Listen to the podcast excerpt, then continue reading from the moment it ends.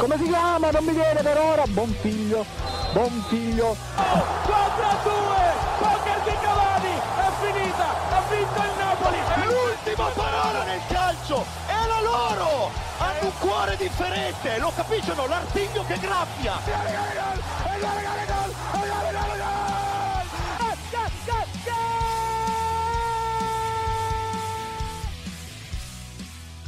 È sempre un piacere, è sempre un onore. Anche nel 2021 ci siamo, Goal Speaker non si ferma. Questo è il debutto di questa squadra, di questa formazione inedita. Io sono Federico Rana, vi do l'appuntamento e il benvenuti in una nuova puntata della, forma- della squadra più pallonara di Radio Statale, anche perché è l'unica, quindi non c'è molto dubbio. Do subito il benvenuto ai miei compagni di viaggio e parto ovviamente da lui, dal Milhouse di Pizzo Calabro, da Gigi Mazza. Che non esiste solo la costa tirrenica, siamo sulla costa ionica. Buonasera ragazzi. Ciao Gigi, ciao Gigi. Saluto anche un giovanissimo, un pimpantissimo, un ragazzino, Pietro Andrigo. Ciao Andrigus.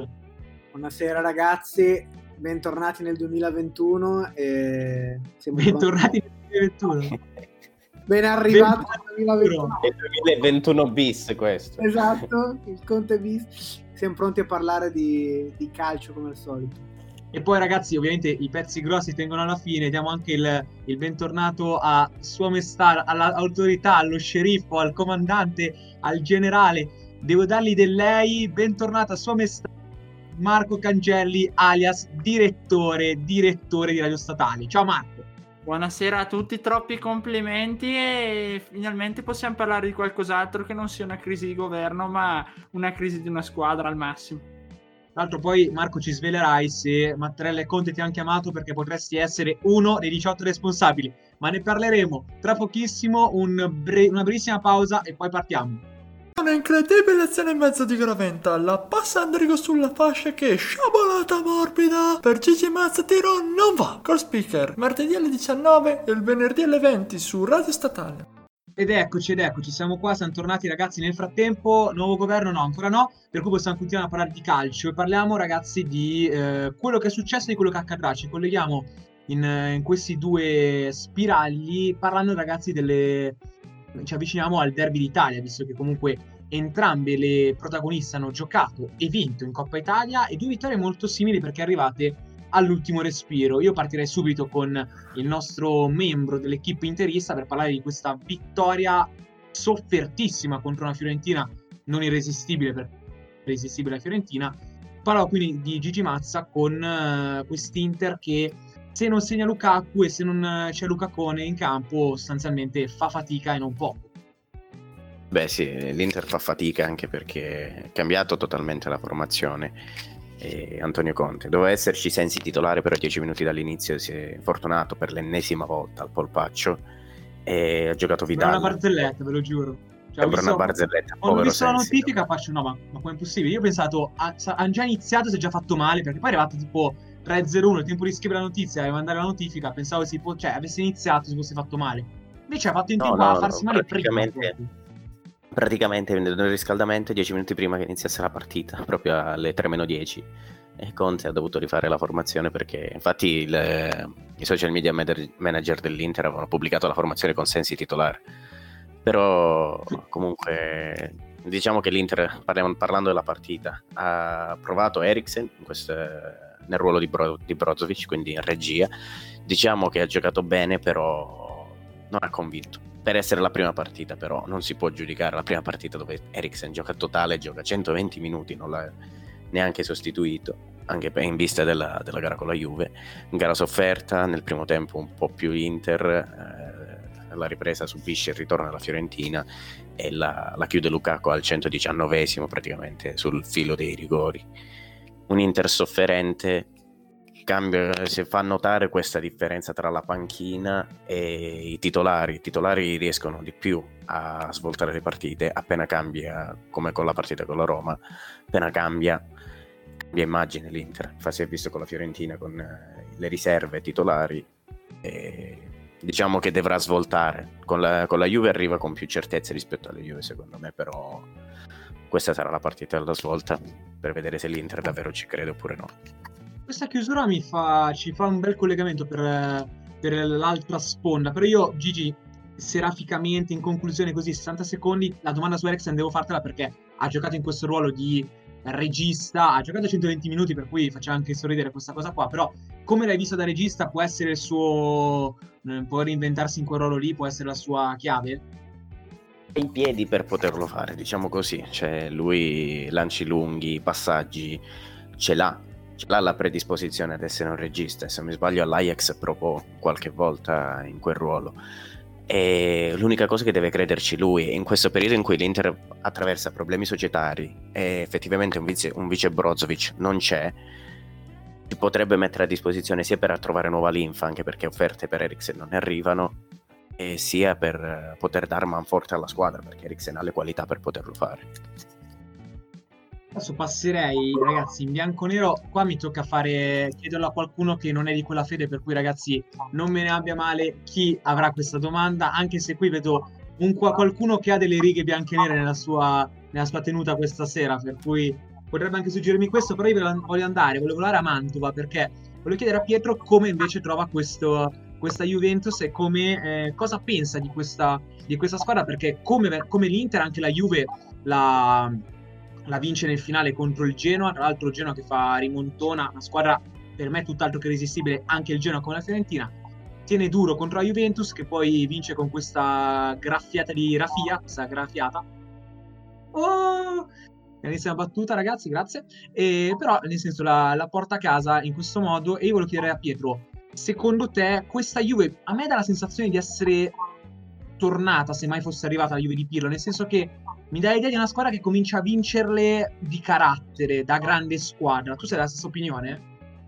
Allora, sì, sono in parte d'accordo sia con te che con Gigi, quindi un po' democristiano, nel senso Eh, Eccolo. Sono d'accordo nel senso che sicuramente eh, vedo una squadra più matura rispetto alla prima parte di, di, campionato, ma sono d'accordo con Gigi che probabilmente arriva con meno certezze rispetto all'Inter perché vedo sostanzialmente ancora un po' eh, degli errori di, di gestione di, della partita. Ecco, li ho visti col Genoa, che l'ho guardata, l'ho vista anche col, col Sassuolo eh, sicuramente eh, l'arma in più della Juventus eh, che si è vista eh, in alcune partite quest'anno, ad esempio quella con il Milan, quella con il Barcellona, è la qualità eh, della squadra, della rosa, della panchina che gli può permettere eh, soluzioni sicuramente importanti durante la partita.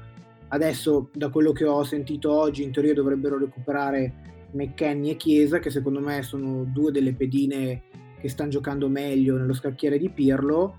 E, però sarà una partita secondo me combattuta perché sia l'Inter che la Juventus sono in un momento un po' di, di transizione. Secondo me chi uscirà vincente da questa partita avrà un grande boost, una grande accelerazione per, per questo fine, cioè per questo continuo di campionato. Ecco. E qua poi ovviamente ragazzi per fare una chiusura, una chiosa da eh, di più che democristiano, più da, da presidente, da, da, grande vate, diciamo, è ovviamente il nostro, il nostro Marco, anzi il no, Marco di tutti, che può anche raccontarci come vede questa partita e eh, secondo te, anche in relazione a quello che diceva Pietro, siamo veramente di fronte a un testa a testa che in qualche modo ci dice qualcosa di importante anche per lo scudetto, comunque anche per, per, la stagione, perché entrambe sono delle squadre che ha reso di meno in partenza di come ci si aspettasse, però ora che cominciano a, a cavalcare in Milan, per fare un nome giusto di cui poi parleremo dopo, vede questa pressione che sale. Secondo te queste squadre in questa partita si giocano tanto anche dal punto di vista morale? Assolutamente sì, perché sono d'accordo sicuramente con Pietro, nel senso che è uno ma spartiacque. Cosa, ragazzi, ma, ma un, po di, un, po di, dialettica quando sta tutti d'accordo con tutti, allora ci abbracciamo, non lo so, Jark abbraccia Craig, Craig abbraccia Jark, tutti che si abbracciano qua, non lo so. Manca, manca sì. Quattrone, il polemico del gruppo. È vero, ah, stai? Chiamiamo. Non abbiamo, non abbiamo il critico. Vai Marco, continua, scusami. No, no, dicevo che è uno spartiacque secondo me per il campionato per due motivi, perché da una parte l'Inter deve dimostrare di riuscire a uscire da questa benedetta crisi di gennaio che da troppi anni ormai si presenta. si sta presentando, si è presentata con Spalletti, si è presentata con Conte, si è presentata anche forse in precedenza, per cui se riesce a superare questo scoglio può veramente puntare allo scudetto. Se dovesse fermarsi ancora, mm, qualche dubbio io ce l'avrei. D'altra parte la Juve è, è, chiamata a vincere questo scontro perché questo dimostrerebbe la grande rimonta e che li lancerebbe probabilmente anche alla rincorsa del Milan e lì bisognerebbe stare attenti per chi è davanti D'altra parte, se si dovesse fermare, forse il rischio, come diceva anche Pietro, la gestione delle partite, come si è visto anche col Genoa, e il rischio di conseguenza di fermarsi proprio a un passo dal, dal diciamo dall'epigono in qualche Dalla maniera linea. c'è il rischio proprio appunto che se ci si ferma si ferma un po' tutta la macchina però stiamo a vedere e niente, dopo parleremo ragazzi delle crisi di gennaio, dell'Inter, della Juve e anche di Gigi Mazza che ha questo, sempre questo periodo nero a gennaio. Ragazzi andiamo un attimo nella nostra non pubblicità, poi ripartiamo parlando di Milan e poi ragazzi ci avviciniamo al derby della capitale. A tra pochissimo.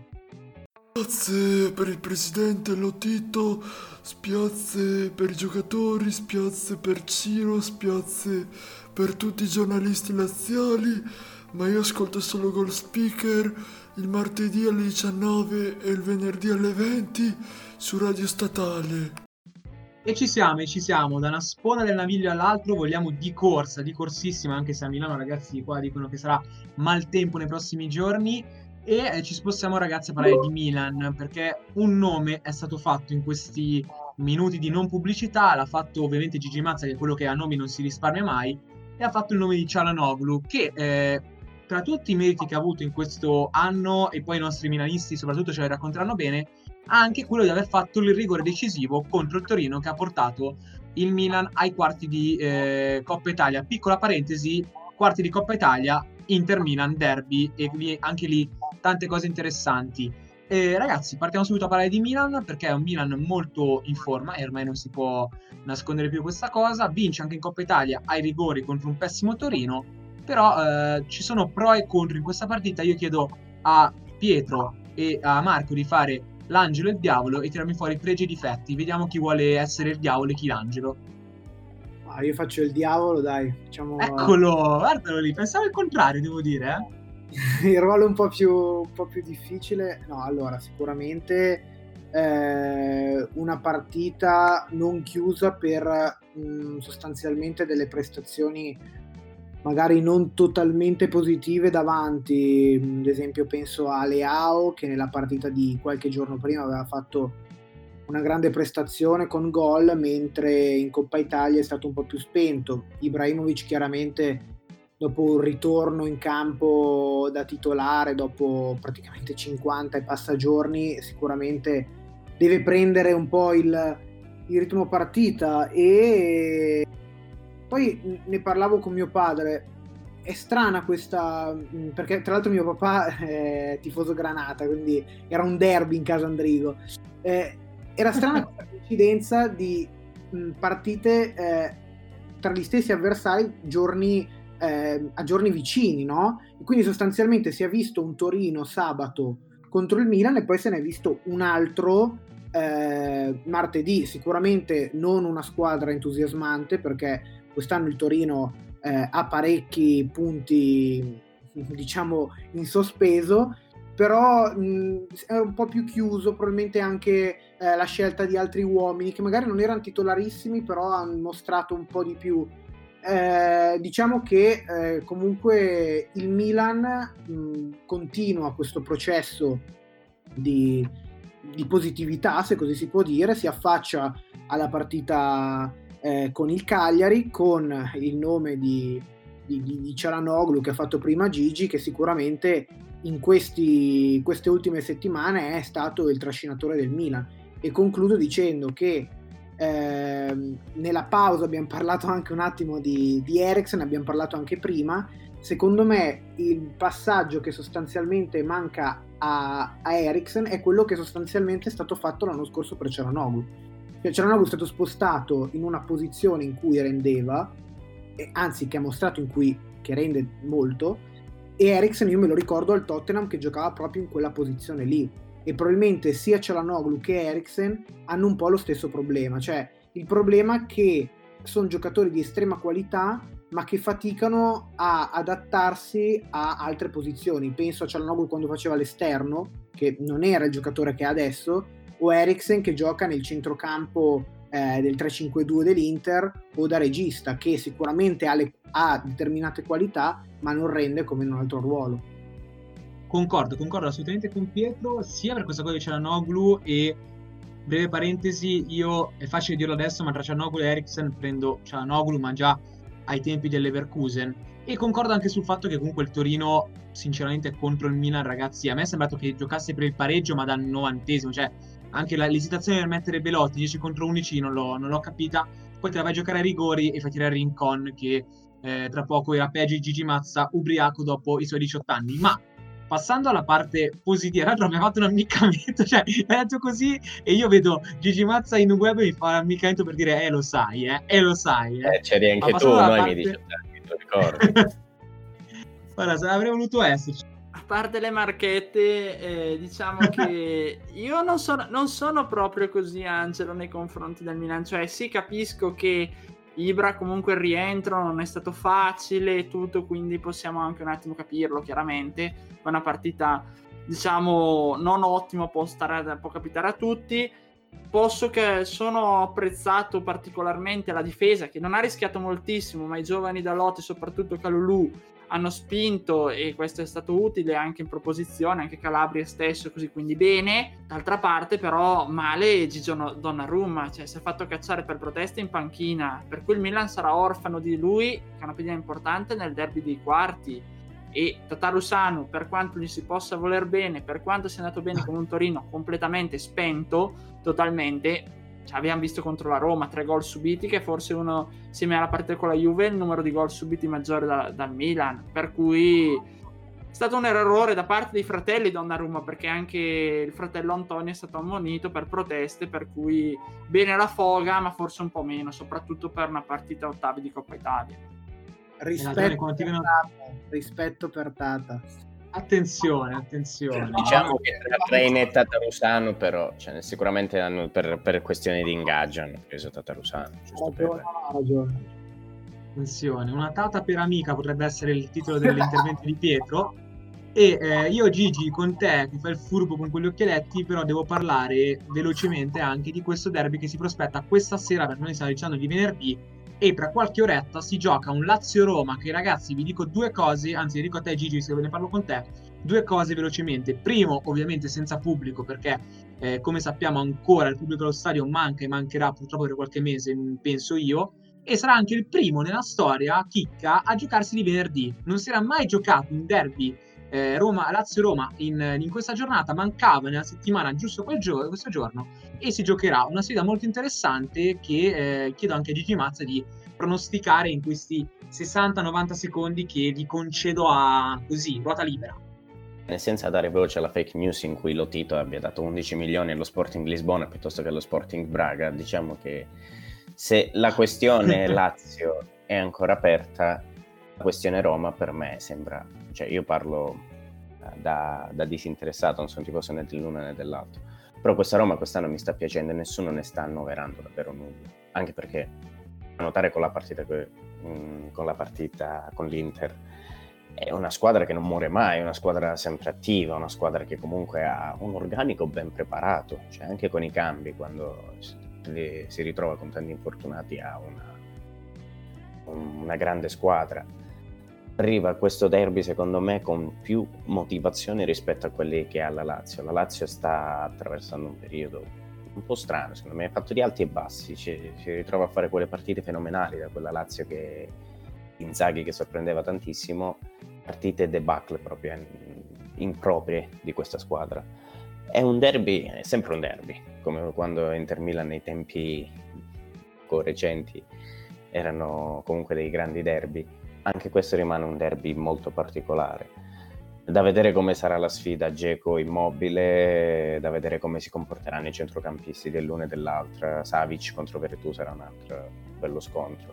Interessante vedere questa partita, anche perché secondo me bisognerebbe dar merito molto di più a questa Roma che è terza in maniera molto meritata quest'anno in campionato. Concordo, concordo assolutamente e eh, concordo anche con eh, Walter Mazzari che mi fa cenni per chiudere questo blocco. Ragazzi, vi lasciamo però con le curiosità perché l'ultimo sarà un blocco a ruota libera in cui questi tre ragazzoni qua li farò parlare di tutto e di più. Quindi siateci. Un saluto agli amici call speaker che ci seguono da lassù il martedì alle 19 e il venerdì alle 20. Comunque spero che ci sia anche Michaela, Ilaria, altrimenti non ci vengo. Un saluto a tutti gli amanti del calcio e soprattutto Forza Samp sempre. Io vorrei davvero, ragazzi, che ci registrassero, anzi, in realtà qualcuno lo fa, le, i fuori onda perché noi parliamo come pa- registriamo, smettiamo e parliamo uguale al di fuori di queste trasmissioni. Per cui questo è sempre stato il bello e la forza, secondo me, di Call Speaker dal giorno 1 fino al giorno oggi, che è il giorno 1274. Ma andando a parlare, ragazzi, anche di, forse un po' di meno, no, forse ho sbagliato, non ero forte in matematica, ma andando avanti, ragazzi, parlando anche un po' di calciomercato, qua c'è una regina che intesta la classifica ed è la stessa regina, e guardo Pietro mentre lo dico, in calciomercato, nel calciomercato, perché il Milan a man bassa va su Meite, oggi se non sbaglio visite mediche, e ha fatto adesso sta facendo il casting per l'attaccante e i nomi che si stanno facendo mi fanno pensare che questo Milan potrebbe veramente essere ancora lì per tanti mesi e poi questo Simacan che balza insomma Pietro Focus Milan, a te la parola, a te la palla, a te tu la bandiera, tutto quanto. Sì, hai detto bene, in un mercato che, come abbiamo detto anche prima, stenta un po' a decollare per comunque la mancanza di risorse generale, il Milan sicuramente è una tra le squadre più, più attive. Eh, Meite chiuso oggi, che sicuramente è un gregario, una pedina che può essere utile viste le tante assenze a centrocampo del Milan. Poi anche il focus eh, in difesa con Simakan che a causa dell'infortunio dovrebbe essere chiaramente saltato e adesso si fa il nome di Tomori che è un giovane difensore del Chelsea che potrebbe arrivare in prestito però eh, diciamo che l'attenzione soprattutto in questi ultimi giorni è per il casting attaccante con il nome di Mandzukic eh, ricordiamo tutti alla Juventus il giocatore che era che è tornato a, alla ribalta e potrebbe essere un vice Ibra o forse anche qualcosa di più, veramente un, una mossa con cui secondo me il Milan, se dovesse effettivamente poi andare a prenderlo, sarebbe l'ammissione di dire ok, siamo arrivati a gennaio in questa posizione, probabilmente non ce lo aspettavamo, adesso proviamoci, proviamo ad arrivare fino in fondo perché un colpo come Manzukic sicuramente eh, sarebbe un, diciamo una sorta di ammissione di, di credere a qualcosa di più del, del quarto posto. Poi eh, chiaramente il giocatore è fermo da, da un po', eh, le voci che arrivano parlano comunque di, di, un atleta che ha continuato ad allenarsi, che sicuramente è in forma, che dovrà riprendere il ritmo partita. E vedremo, vedremo se, se Mandzukic sarà il nome importante per il Milan di questo mercato, sicuramente eh, sia la dirigenza che il giocatore sembrano essere positivi, si stanno facendo valutazioni più eh, caratteriali, se posso aggiungere, da quello che ho insomma saputo un po', eh, il Milan sta un po' valutando all'interno de- dello spogliatoio del gruppo come verrebbe ricevuto un, un, campione così, più che altro perché si ha paura un po' di, di rompere quell'unità di spogliatoio che in questi mesi è stata la forza del Milan, però eh, sicuramente tutti i giocatori riconoscono che Mandzukic sia un campione e la maturità dei, dei campioni è sempre utile. Niente ragazzi, dopo questo grandissimo focus io saluto Piero perché so che sta per andare a prendere la benedizione per vedere il Milan in testa alla classifica anche dopo questa, questa giornata di campionato, per cui lo ringrazio, grazie mille Pietro. E ragazzi andiamo avanti perché qua abbiamo ancora tanto da dire e eh, io partirei subito con Gigi perché io Gigi ho questa domanda che voglio farti perché parlavamo prima di Eriksen, centrocampo, attacco, sembra un po' il subbuteo. Io ti chiedo, ma se tu fossi, non dico Antonio Conte perché Antonio Conte no, ma se tu avessi il borsellino dell'Inter in questo momento, potessi prendere un giocatore, chi, e, chi prenderesti e in, soprattutto in quale ruolo andresti a, a parare? Qual è la priorità per l'Inter in questo momento? Vuoi un nome anche alto oppure un nome più concreto magari? Vabbè, prima dimmi, prima dimmi in, che, in, che, ruolo andresti a, a sopperire. Allora, sopperire principalmente è un, prima di tutto un vice Lukaku, perché abbiamo notato che in attacco se non c'è lui non si riesce a sondare quel muro difensivo. E un altro punto dove troverei un giocatore e un difensore adatto al 3-5-2 che sostituisca uno dei titolari quando, quando devono rifiatare o altro. E un centrocampista comunque piuttosto che un Vesino o un Gagliardini vorrei un centrocampista con più qualità, cioè Gagliardini è duttile, ma pecca di qualità. Gli esterni ci sono, non, non credo manchino, anche perché cioè sì, il vero Kolarov a sinistra dovrebbe prendere, quando sostituisce Young, dovrebbe prendere piede, ma poi far giocare Darmian dall'altra parte, Hakimi, D'Ambrosio, quando non è infortunato c'è Sadar Manforte, quindi penso che quello, un Vice Lukaku, un centrocampista duttile, quindi che possa sostituire tutti, ma principalmente Brozovic è un difensore centrale. Però con i problemi societari che sta, cioè problemi societari, con il fatto delle, delle restrizioni fiscali in Cina e l'Inter che comunque adesso è in bilico, perché Sonic a quanto pare cerca investitori, non credo che vedremo un mercato dell'Inter diverso. Cioè, secondo me l'Inter rimarrà con i giocatori che c'ha, a meno che non prenda giovani di prospettiva con questo tono rassegnato, io rassegnato, l'ho visto poche volte così rassegnato Gigi Mazzi, io chiedo invece a Mark, penso siamo in conclusione, lui mi confermerà anche, però questa cosa perché oggi ho sentito una cosa che avrebbe del paradossale, cioè che eh, quando abbiamo visto Papu Gomez che canticchiava l'inno della Juventus, gesto emblematico prima di Juve-Atalanta, ora sembra che proprio quella Juve che con l'Atalanta buoni rapporti potrebbe pescare in casa Dea per chiamare il Papu con CR7 e compagnia. Beh, allora, dall'altra parte dobbiamo ricordare che il Papu ha rifiutato l'offerta del Torino nel frattempo, che è l'unica offerta concreta arrivata all'Atalanta. D'altra parte, è, il Papu cerca una squadra che si avvicina a casa e o è l'Inter, ma come ha appena raccontato Gigi ci sono anche un po' di problemi societari, come avevamo già detto l'ingresso di nuovi proprietari nei prossimi mesi, eh, oppure la Juve, perché sarebbe comodo, perché c'è blasone, c'è prestigio, per cui probabilmente potrebbe esserci, anche perché la Juve è forse l'unica squadra che è disponibile a spendere famosi 10 milioni che chiede l'Atalanta, che poi obiettivamente non sono tantissimi, però per un giocatore in totale esubero, scadenza di contratto a fine anno, se non mi ricordo male, e peraltro eh, che ha comunque già una certa età, tra virgolette, iniziano a essere un pochino tantini. Poi la Juve non so bene o male dove andrebbe a piazzarlo perché non ha troppi problemi anche e soprattutto essere stato recuperato Morata. Per cui, boh, mh, mm, per lui non è sicuramente una piazza secondo me che farebbe bene. È un po' una pensione dorata. Per poter aggiornare il palmarès, secondo me. Sì, esattamente, perché altrimenti dal punto di vista di giocare giocherebbe pochissimo, lo vedremo in Coppa Italia e forse ogni tanto in qualche partita in secondo piano in Serie A. Vai Gigi. Due, due, piccoli appunti. Allora è stato presentato Strottman al Genoa, prende la 20 se vi interessasse il numero. E Village Boas conferma che il Marsiglia è in trattativa per Milik del Napoli. Giusto? Con questo boom che i miei amici napoletani ci faranno andare in trend topic, trend topic sulle, sulle tendenze di Spotify e compagnia, io ringrazio Gigi Mazza, grazie mille Gigi, un abbraccione. Un bacio a tutti, buona serata ragazzi. Con la mascherina però, e grazie anche a Sua Maestà, Sua Magnificenza Cangelli Marco da Bergamo. Ciao Marco. Grazie Fede, ci vediamo martedì.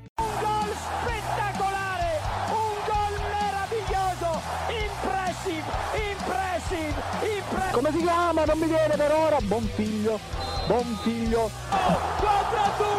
Poker di Cavani. È finita. Ha vinto il Napoli. L'ultima parola nel calcio. È la loro. Hanno un cuore differente. Lo capiscono? L'artiglio che graffia. E